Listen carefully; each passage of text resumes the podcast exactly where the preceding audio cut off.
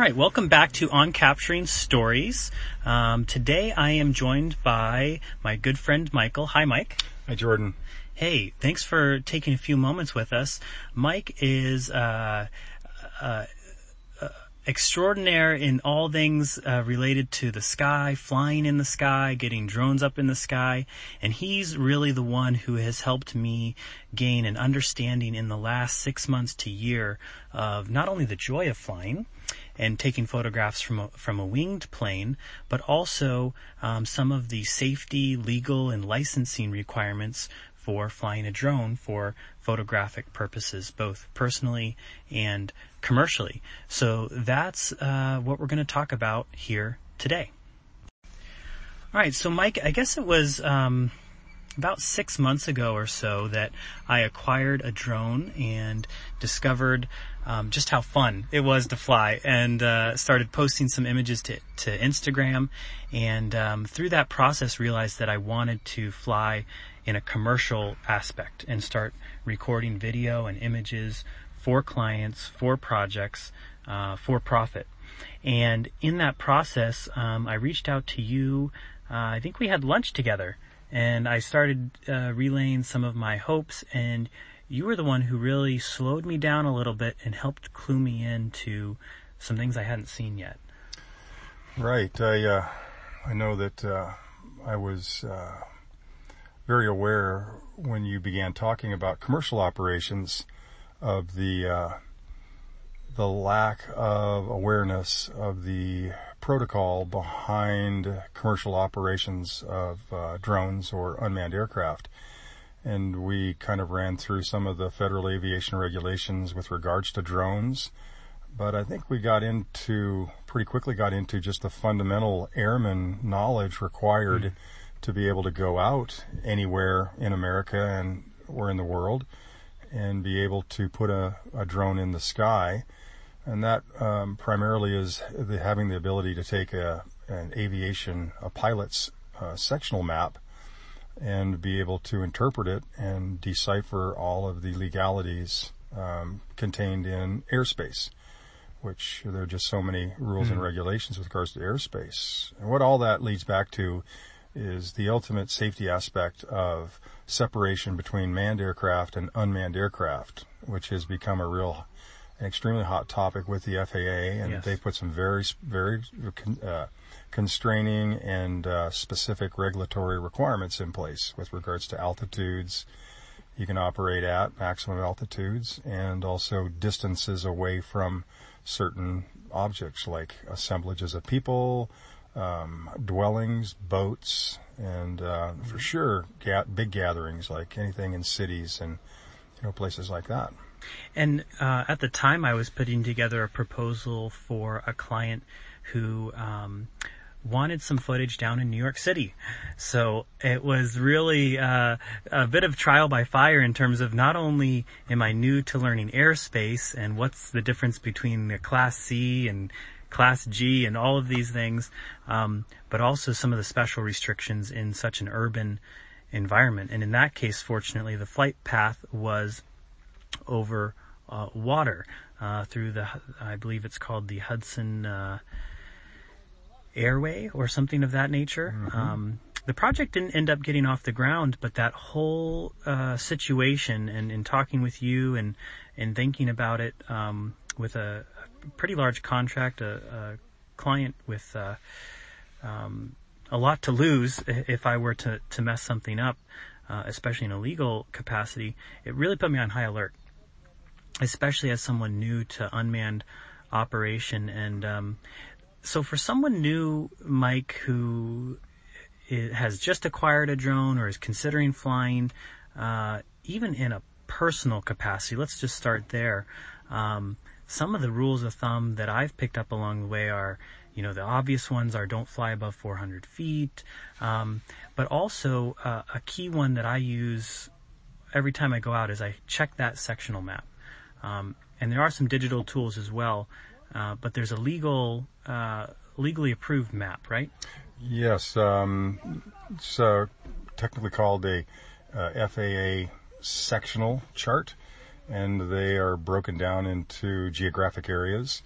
Um, for example, New York, um, Miami. Oftentimes, it's related to a town. When you get out west, they use other other nomenclature to identify the the sections that they're talking about. But it's a very detailed and uh, complete map, which has an expiration date, usually 56 days. These things are issued um, every 56 days. They become obsolete, so you're constantly, you know, about every two months or about every uh, yeah, two months, you're having to purchase a new one because things change with regards to the FAA and airspace.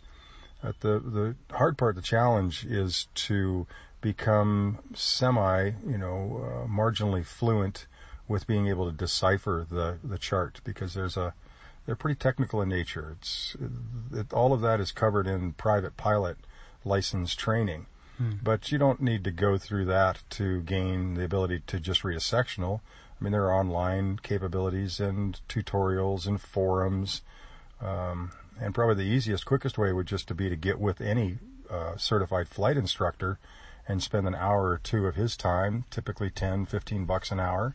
And yeah. he'll go through and critically teach you everything you need to know with regards to unmanned aircraft operation, mm. primarily how to, how to read the sectional. So that's the you know, that's the tool you need to have in your toolbox for for any kind of extended you know any kind of UAV operation technically.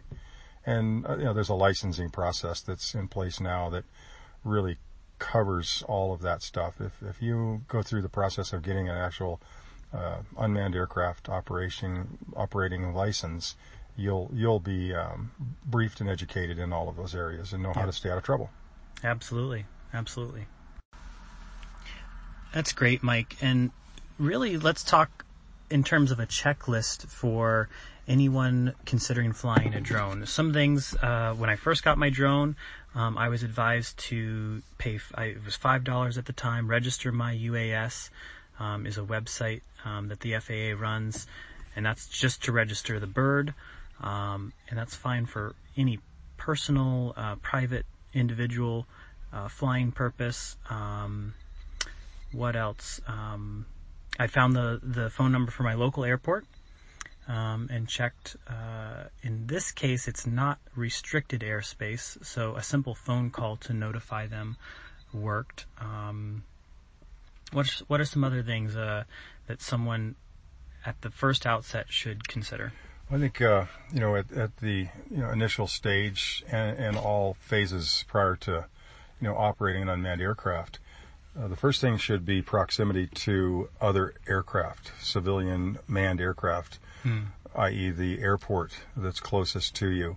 And there could also be other operating areas, whether it be um, flight training, sailplane operations, skydive operations, uh, aerobatic aircraft training. You know, all of these things would be uh, noted on a sectional.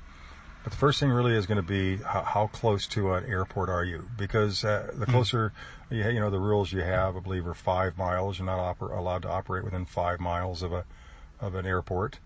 And so, you know, that, that's, and that would be five statute miles from the center of the airport. And when you chart that out on your aeronautical sectional, you know, that creates a pretty big standoff right. from, from where aircraft will be coming out, taking off and landing.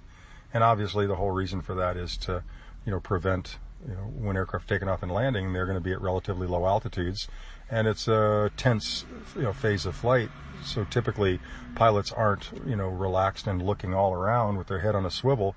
You know, they're very focused on the runway, the mm. surface of intended landing, and you know orienting and maneuvering their aircraft to get to the right altitude and air speeds and and courses to fly to ultimately land an airplane and the same taking off you know initially when you take off and you're below a thousand feet you're you're not doing near as good a job diligently you know with your head on a swivel scanning in all directions looking for an unmanned aircraft that you might run into. Right. That, that's great advice, Mike, and we've only scratched the surface. I really appreciate um, your expertise uh, in the air and also your friendship as you've uh, helped bring me along um, in this part of the journey of, of getting up in the air with a drone and taking some beautiful pictures in a way that's safe for all aircraft involved. So I appreciate you taking some time out of your day today. Um, just a disclaimer, um, I am not a lawyer in any uh, capacity and I would urge you to seek counsel with any of these matters and of course reach out to any governing body um, before taking action and be safe out there. It's, uh, it's not only the safety of your drone, but more importantly, the safety of human lives that are in the air every day. Anything else to add as we wrap up, Mike? Oh, I think that's it. And uh, look forward to chatting with you in the future, Jordan. Thanks a lot. Thanks, Mike. I hope this podcast has been helpful and practical, uh, practical advice for you, and look forward to hearing you on the next episode of On Capturing Stories.